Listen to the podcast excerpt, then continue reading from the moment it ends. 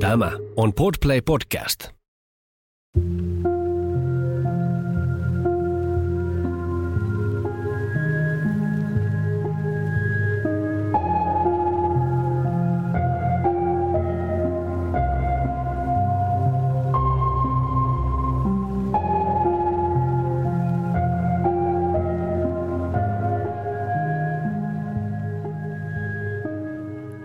Kuuntelet Siitä on vaikea puhua podcastia. Jokaisessa jaksossa tulet kuulemaan anonyyminä esiintyvän ihmisen vastauksen kysymykseen, mikä on vaikeinta, mitä olet koskaan kokenut. Nämä tarinat kerrotaan ilman sensuuria tai filtteriä. Yksityiskohdat voivat pysäyttää ja pyydänkin siksi huomioimaan sisältövaroitukset, jotka löydät jakson kuvauksesta.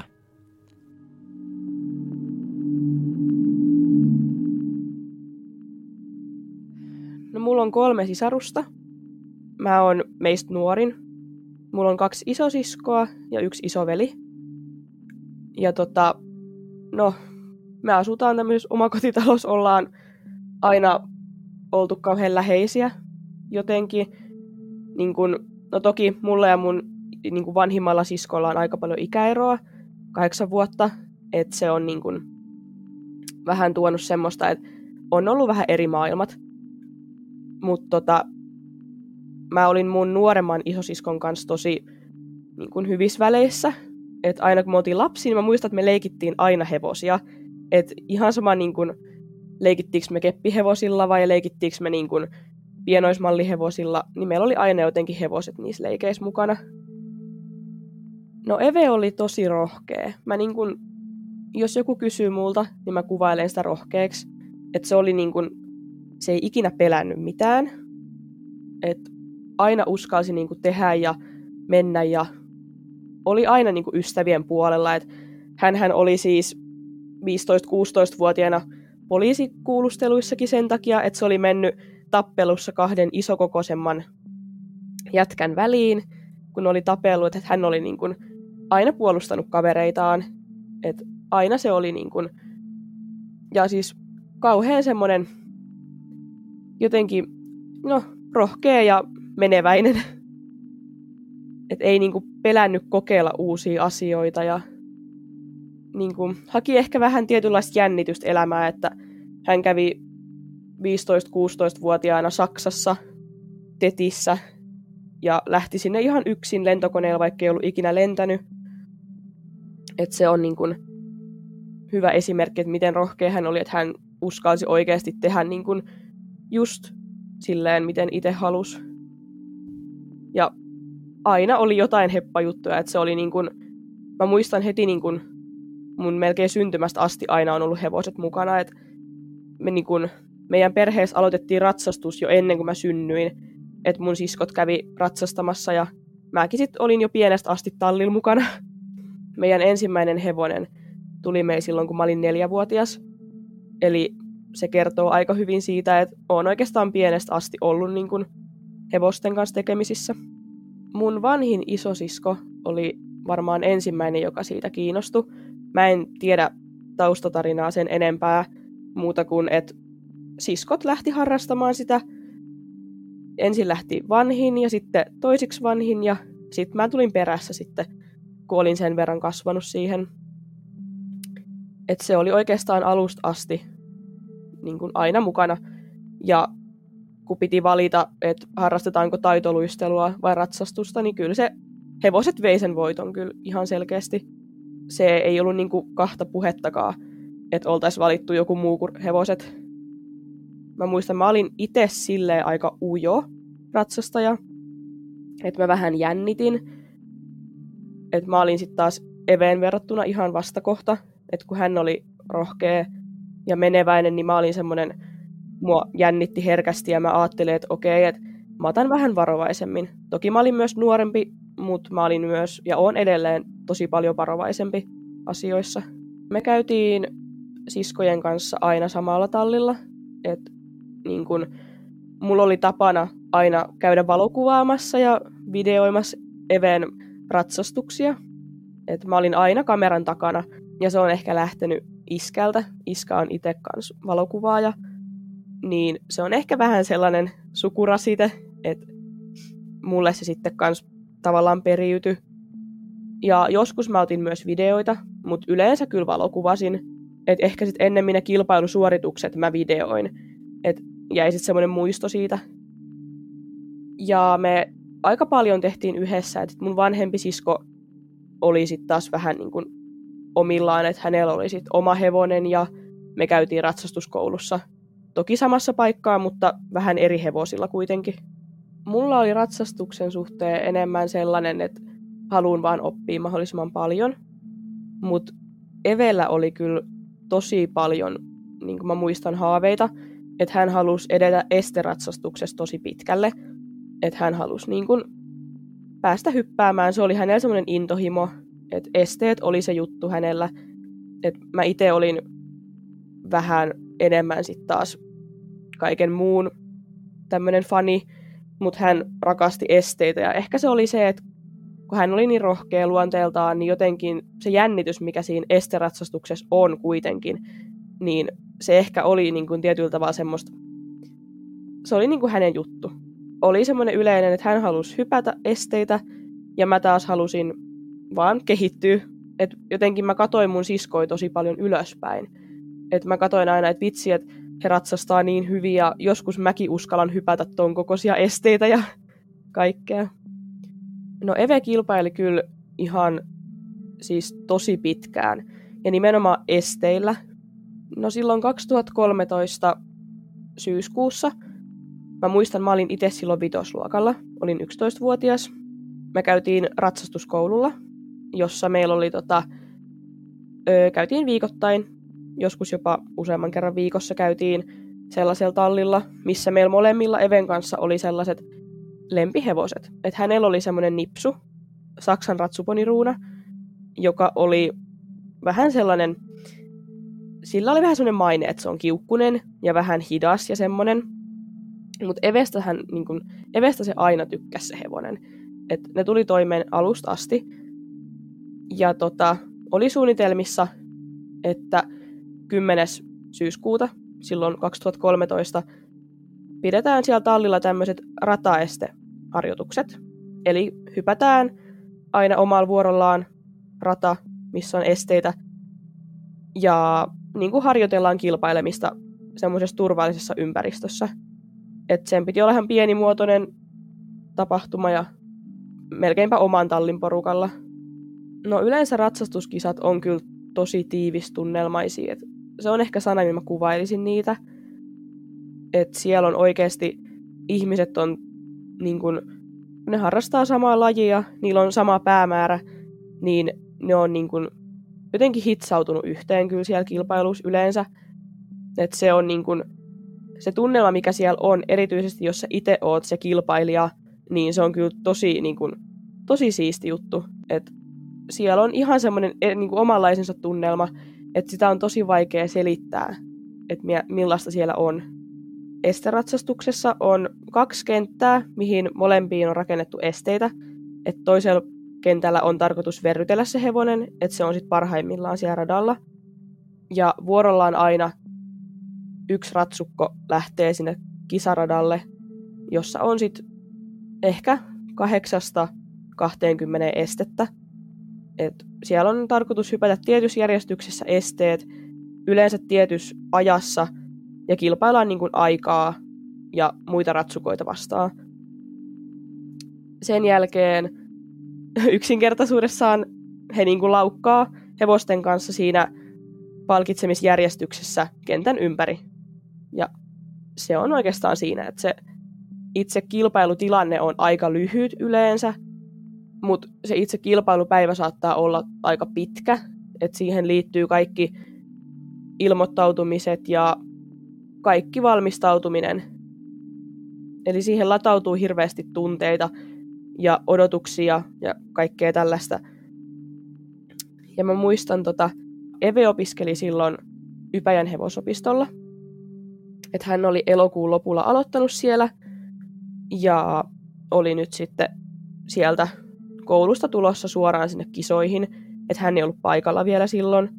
Me lähettiin siis meiltä sinne kisoihin silleen, että me oltiin koko muu perhe paikalla, mutta mun veli jäi kotiin, koska hän ei oikeastaan ollut hevosista kiinnostunut. Että hän jäi sitten kotiin. Ja tota, meillä oli tarkoitus silleen, että Eve hyppää kaksi esteluokkaa. Ja mä kuvaan videoin sen ensimmäisen. Ja iskä ottaa siitä luokasta valokuvia. Ja sitten me vaihdetaan päittäin. Että sitten seuraavan luokan mä saan valokuvata. Mä olin siinä kohtaa jo sitten itse ratsastanut ja mulla meni tosi hyvin ja mulla oli tosi niin kun, iloinen fiilis siitä, että mä olin päässyt niin kun, mukaan tähän esteskeneen, missä mun isosiskotkin oli. Mä olin Evelle sitten, kun Eve tuli sinne koulusta. Sanoin, että hei, mulla on tässä tämä video, että voitko katsoa tämän ja sanoa sun mielipiteen. Että niin kun, ehkä jotenkin halusin kuulla semmoisen vanhemman ja kokeneemman ratsastajan mielipiteen siitä, että kuitenkin oli oma sisko ja oli vähän semmoinen esikuva, niin halusin kuulla, mitä mieltä hän on siitä. Ja Eve siinä sitten sanoi, että joo, että mä voin katsoa sen sitten, kun mä oon tullut radalta. Että noiden luokkien välissä voin sitten katsoa sen. Öö, Eve hyppäsi ensimmäisenä 70 senttiä korkean luokan, joka oli hänellä siis ihan rutiini, että se oli vaan enemmän semmoinen, että saadaan vähän semmoinen tatsi siihen hommaan ja sitten mennään korkeampi luokka. Ja mä muistan, mä laitoin, siinä radalla oli ehkä kymmenen estettä. Mä muistan, kun hän lähti radalle. Ja mä aloitin ottaa video esteeltä, joka oli viides. Ja se oli suoraan niin kuin mua ja iskää kohti. Et me kuvattiin samassa paikassa, se este tuli suoraan meitä kohti. Ja siitä ehkä 30 sekuntia, niin tuli este numero kahdeksan, joka tota, mä en tiedä mitä siinä on tapahtunut, kukaan ei oikeastaan tiedä, niin kun, että mikä siihen johti, mutta se poni otti jotenkin huonot askeleet sille esteelle ja lähti siihen hyppyyn niin, että sillä sitten jäi se esteessä oleva puomi etujalkojen väliin. Ja se, niin kun, se poni kierähti siis itsensä ympäri. Ja Eve jäi sitten sinne alle. Ja mä muistan sen niin kuin hetken jotenkin tosi selkeästi, kun totta kai siis me kaikki säikähdettiin ihan hirveästi, kun poni nousi maasta ylös, mutta mun sisko ei noussut. Et hän jäi sinne makaamaan ja mä ajattelin, että okei, että nyt on varmaan niin kuin sattunut vähän pahemmin, että ehkä joku murtuma. Ja mä muistan vaan, kun äiti ja mun vanhempi sisko huusi, kun Eve meni nurin sen ponin kanssa. Mä muistan sen huudon jotenkin tosi selkeästi. Ja siinä kohtaa mä sitten sammutin sen videon, että katkasin sen siinä kohtaa. Mun vanhemmat juoksi heti kentälle, kun Eve oli kaatunut sen hevosen kanssa. Mulla oli tosi, niin kun, tosi epäuskonen olo. Että jotenkin no, mä olin niin nuori, että mä ajattelin, että okei, että ei tässä ole pahemmin käynyt, että ehkä kolauttanut päänsä ja mennyt tajuttomaksi ja kohta se sieltä nousee ja sanoo, että ei tässä mitään, että mennäänpä sitten ratsastamaan taas. Ja... Et mä olin kyllä silleen toiveikas, mutta kyllä mä jotenkin alitajuntaisesti tiesin, että okei, että tämä oli nyt niinku tässä, että ei...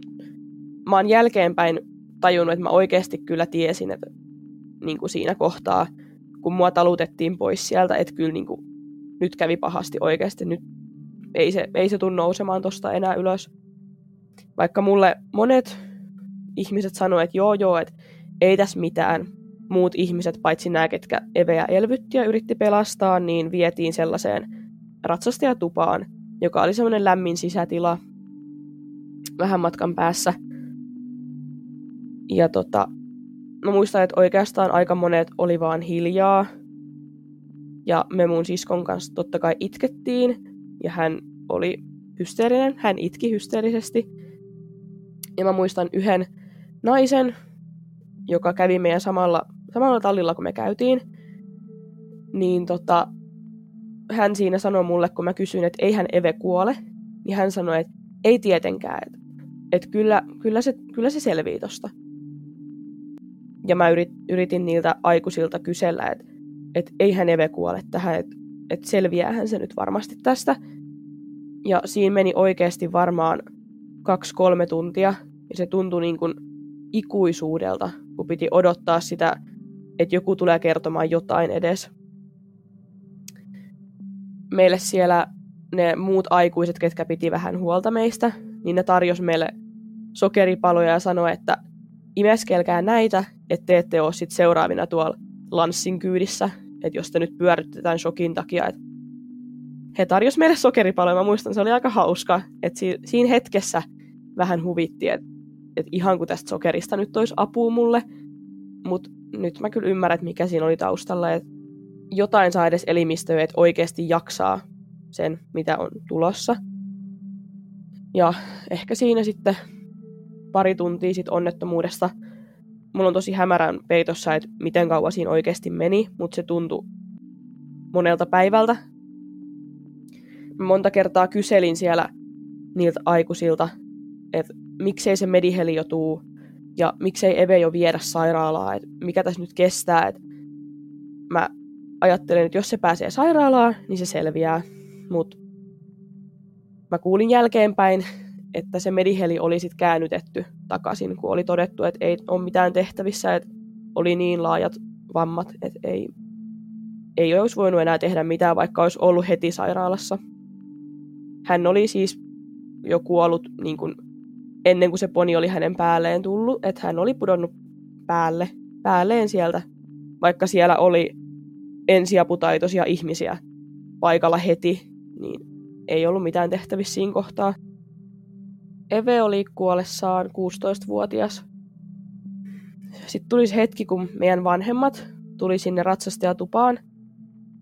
Ja meidän, mun äidin isä on kuollut 2000-luvun alussa. Ja mä muistan ne sanat, kun äiti ja iska tuli sinne. Iska oli ihan hiljaa, täysin niin kuin, ei siis, hänestä ei pystynyt sanoa päälle päin mitään, ihan täysin sokissa. Ja äiti sanoi sitten, että, että Eve on mennyt isän luo taivaaseen. Ja mä muistan sen hetken, että se oli niin kuin, mä menin itse kanssa aika shokkiin siitä totta kai. Mutta jotenkin, en mä sitten osannut sanoa siihen oikein mitään enää. Et mua ehkä eniten niin kuin järkytti siinä hetkessä se mun isän reaktio, että se seisoi vaan hiljaa eikä halunnut, että kukaan koskee tai sanoo tai niin kuin mitään. Et se oli aika... Monet alkoi siellä ihan niin kuin hulluna itkemään, ja mä muistan itse, mä olin vaan silleen, että et, et ei te, miksi te valehtelette, että et, ei tuommoista voi tapahtua oikeasti. Sen tallin toinen omistaja tämän onnettomuuden ja onnettomuuden jälkeen, sit kun tiedettiin, että mitä oli tapahtunut, niin hän meni sitten meidän kodin naapuriin kertomaan. Meidän mummu asuu ihan samalla tontilla. Meni kertomaan sinne, mitä on tapahtunut. Ja tota, mummu meni sitten kertomaan mun veljelle, joka ihan niin kuin tietämättä mistään oli kotona pelaamassa. Mummu ei siinä kohtaa vielä kertonut, että Eve on kuollut. Että se kertoo vain, että nyt on tapahtunut tallilla joku onnettomuus, että pitää mennä sinne paikalle. Ja mun veli kirjoitti silloin, hän oli 13-vuotias, niin hän kirjoitti Facebookiin, että tämmöisen päivityksen, että toivottavasti Evellä on kaikki hyvin, nyt on tapahtunut joku onnettomuus. Ja he sitten tuli sinne tallille ja saivat kuulla sitten, mun velikin sai kuulla siinä kohtaa, että Eve on kuollut ja mummu ei olisi halunnut uskoa sitä ollenkaan. Et se sanoi, että hän haluaa nähdä sen tytön nyt, että että näyttäkää mulle oikeasti, että onko se kuollut vai niin kuin, valehteletteko te nyt tässä. Ja tota, seuraava muistikuva on sitten se, kun me oltiin lähdössä. Mä sitten sanoin suoraan äitille ja iskälle, että mä en tuu kotiin teidän kanssa. Että mä lähden tonne meidän perhetutulle. Että hänen tytär oli mun kaveri, yksi parhaista kavereista sillä hetkellä. Että mä menen heille yöksi. Että mä en tuu kotiin, että mä en halua tulla että mä en voi nyt olla siellä yötä. Ja äiti oli ensin tosi vastaan sitä asiaa. Se sanoi, että kyllä sun täytyy tulla kotiin, että et sä voi mennä mihinkään tonne niin kuin toiselle puolelle kuntaa suurin piirtein. Tämmöinen on tapahtunut. Mutta mä sanoin, että mä jään sitten mieluummin tänne, että mä en ole tulos kotiin nytten. Ja tota, siinä kun oltiin lähdössä, niin käytiin matkan varrella vielä ponien tallissa ja käytiin moikkaamassa sitä ponia, jolla mä olin aikaisemmin sinä päivänä hypännyt. Jotenkin se toi hirveästi lohtuu, että se toi lohtua, kun se poni katsoi silleen, että no, että tää on ihan normaali päivä, että ei tässä, että jotenkin, se ehkä palautti vähän maan pinnalle silleen, että, että niin. Siitä tuli hyvä olo, kun näki sen poni, ja mä en tiedä, se oli myös ihan hyvä, että se aikuinen, joka meistä piti huolta, niin päästi, päästi meidät katsomaan sitä. Ja mä en sitten seuraavana yönä nukkunut hirveästi. Mä nukuin sen meidän perhetutun kanssa. Ja tota, tai hän ei nukkunut, hän valvoi koko yön. Ja mä muistan, kun monta kertaa mä yöllä heräsin ihan hysteerisenä itkien. Ja mä olin siis ihan silleen, että näin ihan kauheat painajaista. Ja sitten mä tajusin, että se asia oli oikeasti tapahtunut, että se ei ollut painajainen enää siinä kohtaa sit. Siis mua suoraan sanottuna pelotti seuraavana päivänä mennä kotiin. Mä pelkäsin, että miten ihmiset reagoi. Mä pelkäsin, että missä kunnossa mun vanhemmat on.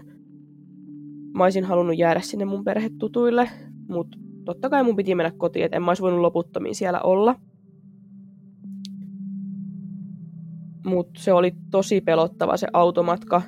Mä olin ihan kauhuissani, että mun pitää nyt kohdata mun vanhemmat, mitä mun pitää sanoa heille, miten mun pitää olla, pitääkö mun lohduttaa. Vaikka totta kai siis 11-vuotias ei se ole vastuussa mistään tollasesta. Et, et ei sen tarvii lohduttaa. Mutta siltä musta tuntui. Ja meillä kävi silloin seuraavana päivänä keskiviikkona tosi paljon ihmisiä tuomassa kukkia ja osanottoja ja kaikkea niin kuin, tukemassa.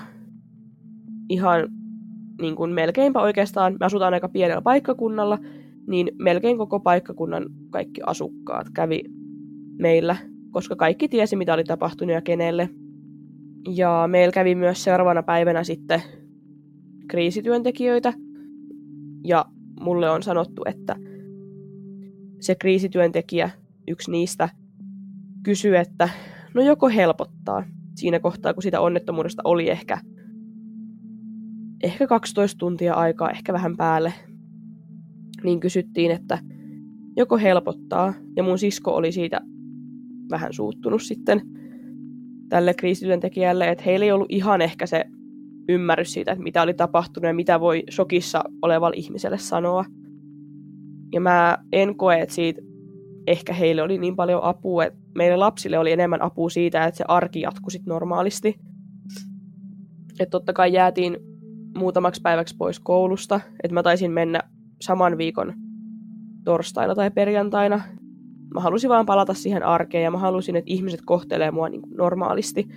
Että ei aleta paapomaan tai miettimään, että mitä tolle voi sanoa, koska mä olen kuitenkin sama ihminen edelleen. Meillä kävi siinä Even kuoleman jälkeen jonkun aikaa tällainen joku nainen. Mä en tiedä, millä termillä häntä voisi kutsua mutta hän kävi meillä siivoamassa ja laittamassa ruokaa ja se oli tosi outoa mun mielestä. Mä ymmärrän sen ihan täysin, että vanhemmat ei jaksanut ja he tarvitsi kaiken avun, mutta mä silloin kysyin äitiltä, että äiti, eikö sä ikinä enää tee itse ruokaa? Ja siinä kohtaa, se oli viimeinen päivä, kun se nainen kävi meille, että siinä kohtaa äiti tajusi, että nyt, niin kuin, nyt jotenkin täytyy ehkä, ehkä täytyy yrittää palata semmoiseen normaaliin arkeen, vaikka se oli vaikeaa, mutta hän on jälkeenpäin mulle sanonut, että se oli semmoinen hetki, mikä herätti. Että oikeasti, että sieltä suosta on edes vähän noustava näiden muiden lasten takia, että niitä ei voi vaan niin kuin jättää tonne keskenään selviytymään. Mä uskon, että se läheisen kuoleman näkeminen jotenkin, kun mä konkreettisesti näin sen, se tapahtui mun silmien edessä ihan kymmenien metrien päässä, niin mä luulen, että se ennemmin helpotti mun olo, että mä oikeasti tiesin, mitä on tapahtunut, ja mä tiesin, miten se on tapahtunut. Ja mun ei tarvinnut miettiä, että me ollaan äitin kanssa monet kerrat puhuttu tästä, että ei tarvii miettiä sitä, että valehteleeko joku ihminen meille siitä, mitä tapahtuu, vaan me oikeasti nähtiin se ihan omin silmin, että oikeasti voidaan olla varmoja siitä, että asiat meni niin kuin ne meni. Mä muistan, mä jätin silloin, kun me käytiin Eveä ruumishuoneella vielä viimeisen kerran katsomassa, niin olin jättänyt arkkuun hänelle kirjeen. Ja muistan, siellä soi siellä kappelissa soi semmoinen soittolista Even biisejä. Ja edelleen se yksi biisi, joka siellä soi, niin on sellainen, että jos mä sen kuulen, niin se aiheuttaa mulle fyysisen reaktion, että se on jäänyt niin selkeästi jotenkin mieleen.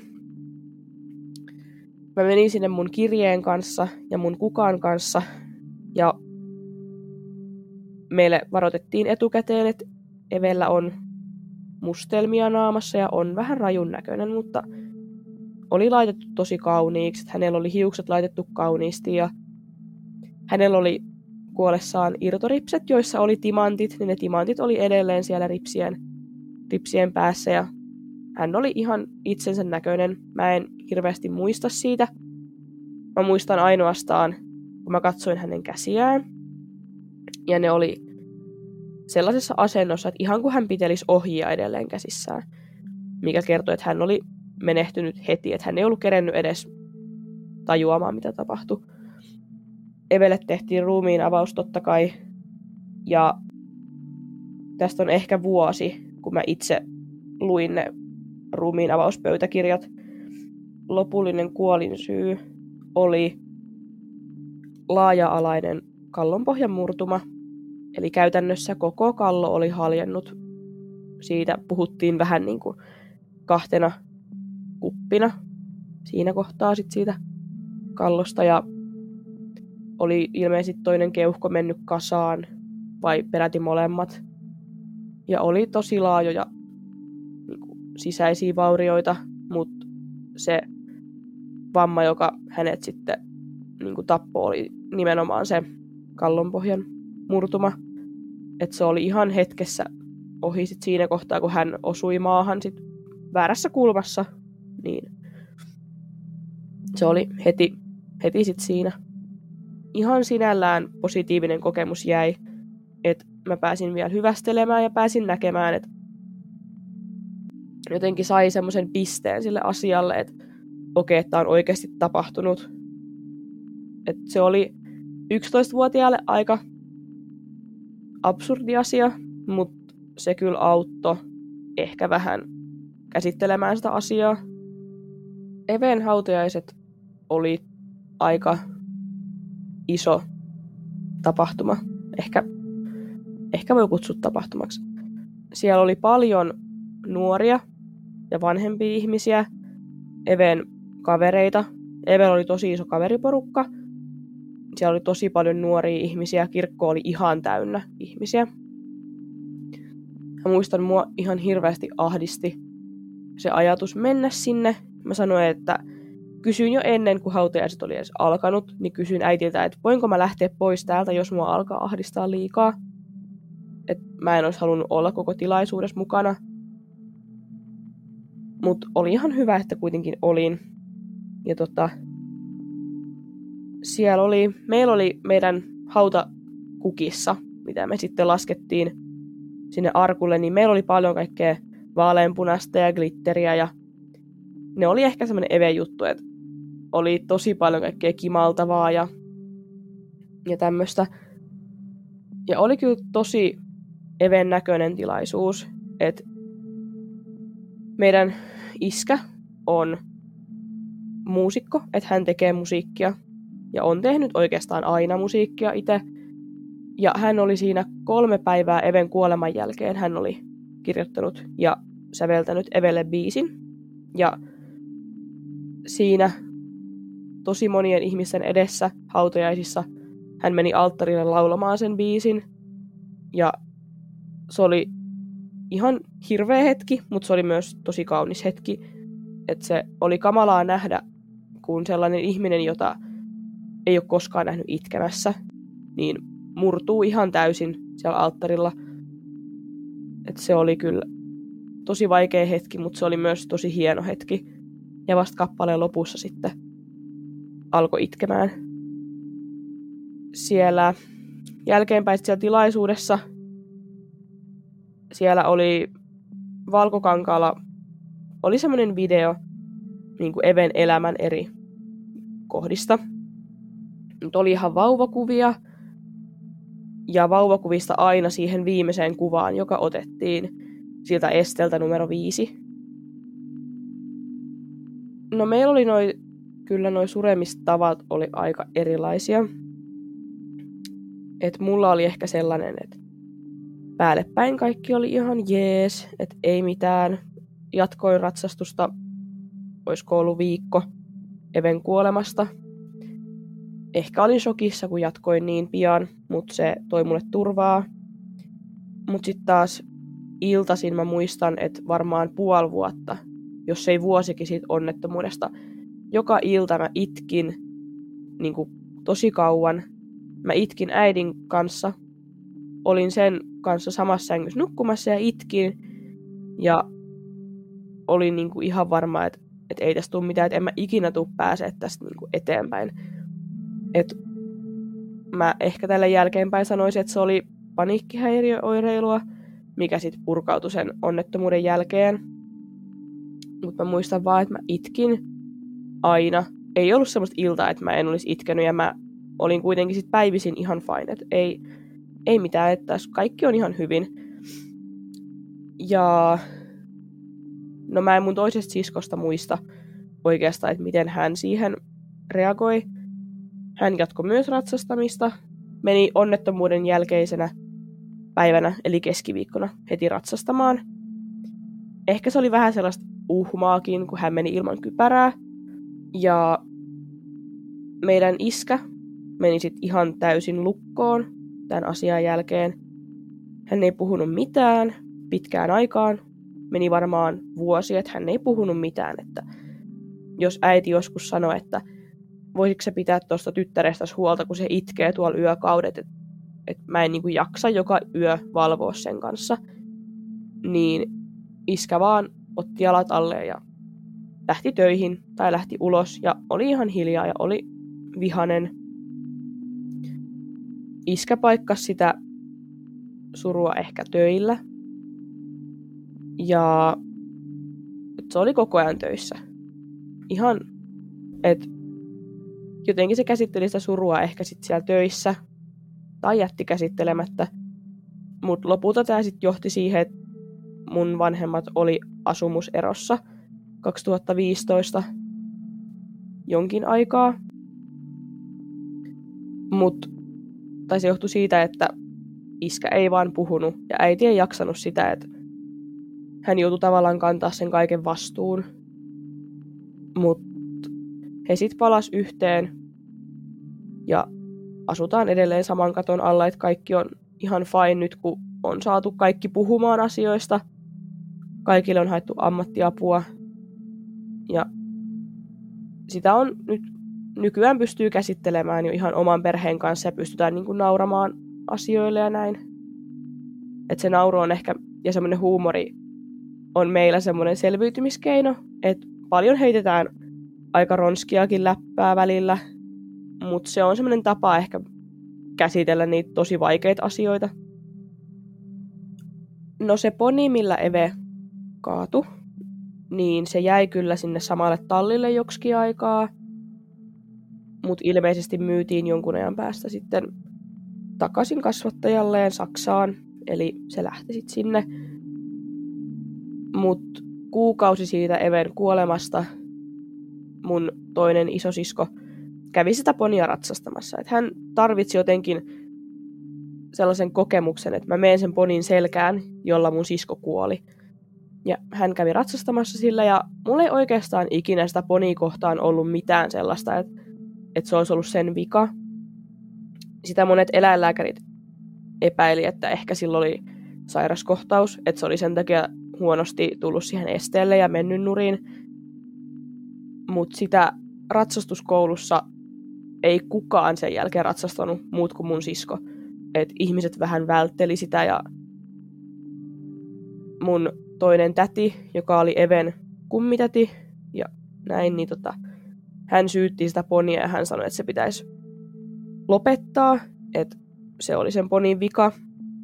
Ja mä ymmärrän, että shokissa ihminen totta kai sanoo tommosia, mutta se oli mun vaikea ymmärtää silloin, kun mä ajattelin, että ei se sen ponin vika ollut, että ei se tahallaan mitään tollasta tehnyt, että ne oli Even kanssa niin hyvä tiimi, että se poni teki kaikkeensa sen eteen. Ja se oli vahinko. Että mulla ei itsellä ollut mitään negatiivista sanottavaa siitä eläimestä. Se oli vaan harmi, että sitä alettiin sit kohtelemaan sen jälkeen vähän... No, hyvin sitä kohdeltiin siellä ratsastuskoulussa, mutta ihmiset jotenkin syytti herkästi sitä eläintä siitä, mitä tapahtui.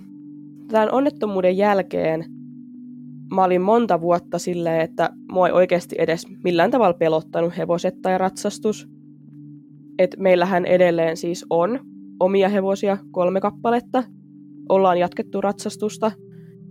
Ja niin, että ainoa siis sen jälkeen, kun mä itse loukkasin aika pahasti hevosen kanssa, niin sen jälkeen mä tajusin, että oikeasti voi sattua pahasti. Vaikka meillä oli käynyt se kaikkein pahin, mitä voi käydä, niin silti vasta siinä kohtaa, kun oikeasti itselle sattu, niin sen ymmärsi. Mutta kyllä se niin kun, edelleen ne on vahvasti mukana, ja, mutta kyllä sitä nykyään kunnioittaa sitä elämää sen verran, että ei ehkä lähde ihan niin kun, kuoleman kanssa pelleilemään enää samalla tavalla, mitä ehkä ennen olisi. Eve asuu siis mun, tai asui mun viereisessä huoneessa, mun huoneen vieressä. Niin hänen tavarat oli kyllä tosi pitkään samoilla paikoilla, että niitä ei siirretty.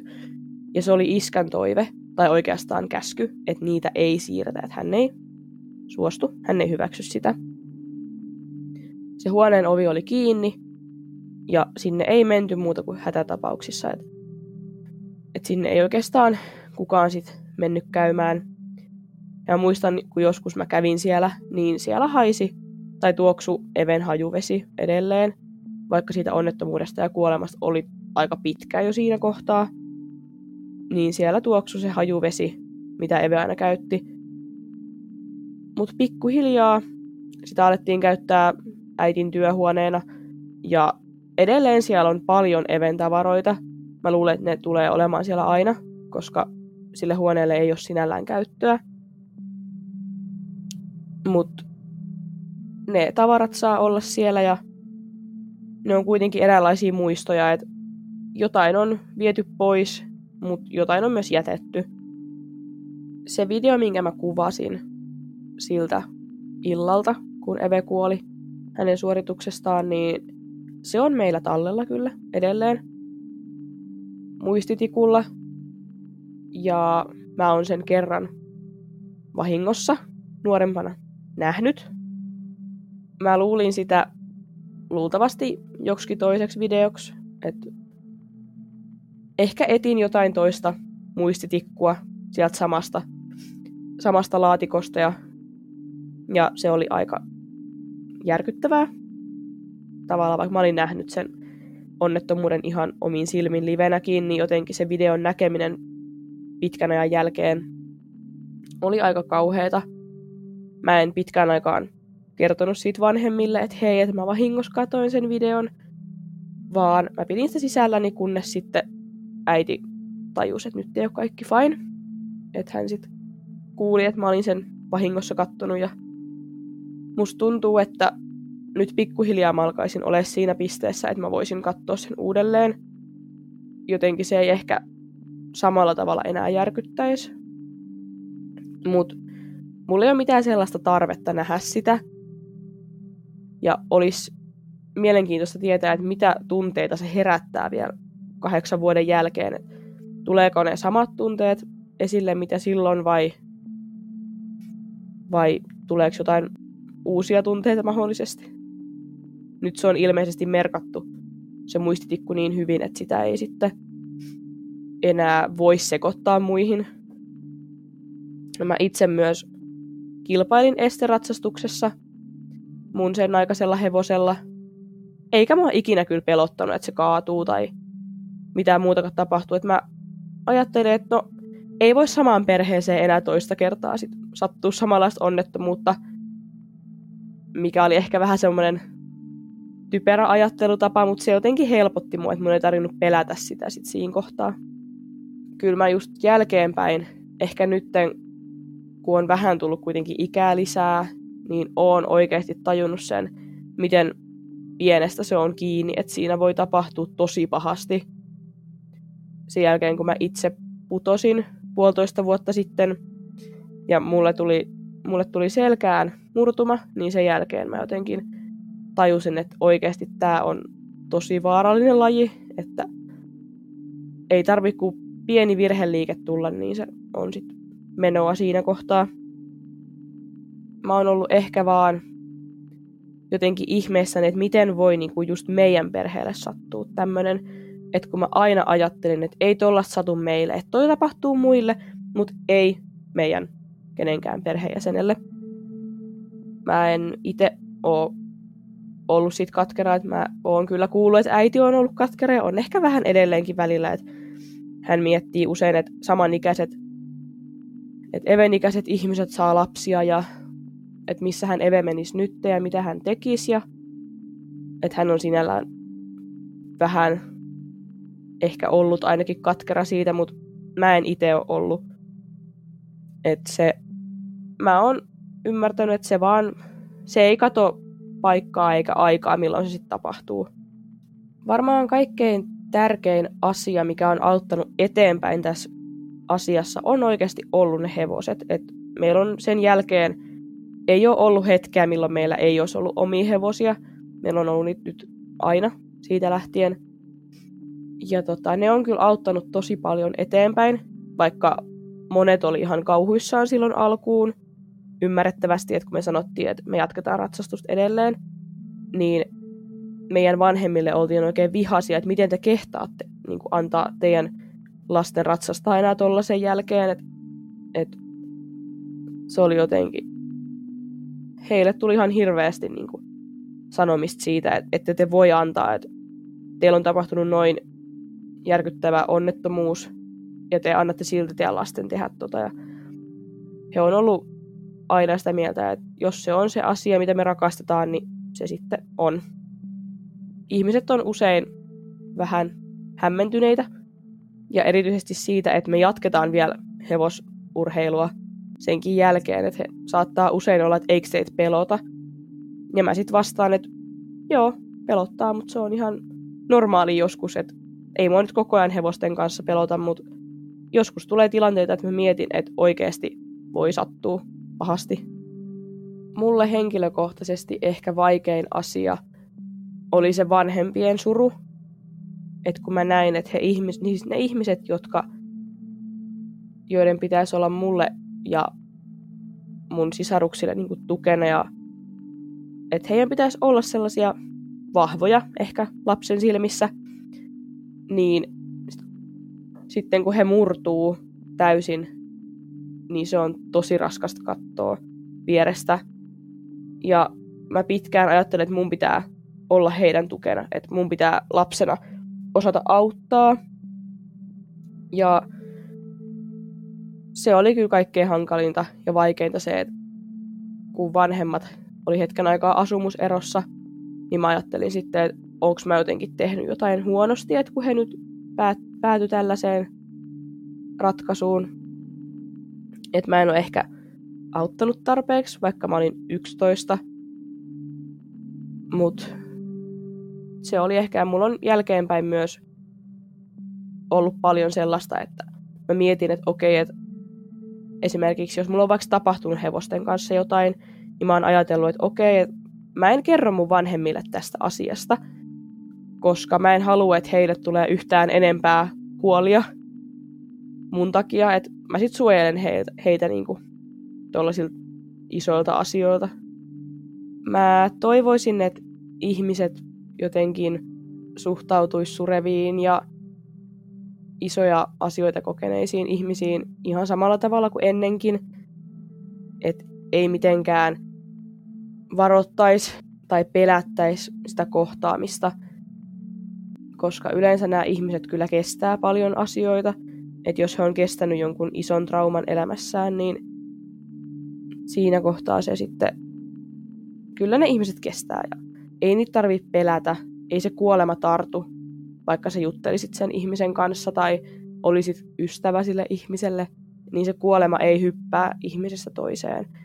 Niin kuin meidänkin kohdalla oli, että jotenkin jotkut tutut ja ihmiset, joita piti ystävinä, niin he lakkas pitämästä yhteyttä. Ehkä he pelkäsivät, että se kuolema tarttuu, tai ehkä he pelkäsivät jotenkin, että me ollaan koko ajan ihan pohjalla, eikä tehdä mitään muuta kuin itketään. Mä toivoisin vaan, että ihmiset kohtelis muita hyvin ja samalla tavalla kuin ennenkin, vaikka toinen olisi kokenut ison asian elämässään. Sen onnettomuuden jälkeen mä kyllä pitkään olin niin kuin usein, usein sain itteni kiinni siitä, että mä ajattelin, että okei, mun pitää nytten toistaa jotenkin päässäni jotain Even ääntä, että mä muistan aina, että miltä se kuulosti. Että mä en vaan unohda. Vaikka eihän tuollaista nyt unohda, mutta mä ajattelen, että mun on nyt pakko säännöllisin väliajoin miettiä ja muistella, että miltä Eve kuulosti, etten mä vaan unohda sitä sitten. Et jos mä joskus vaikka unohdan, että miltä se näytti, ja se oli, mä vähän pelkäsin sitä, mutta nykyään mä tiedän, että ei sitä tule kyllä unohtamaan koskaan.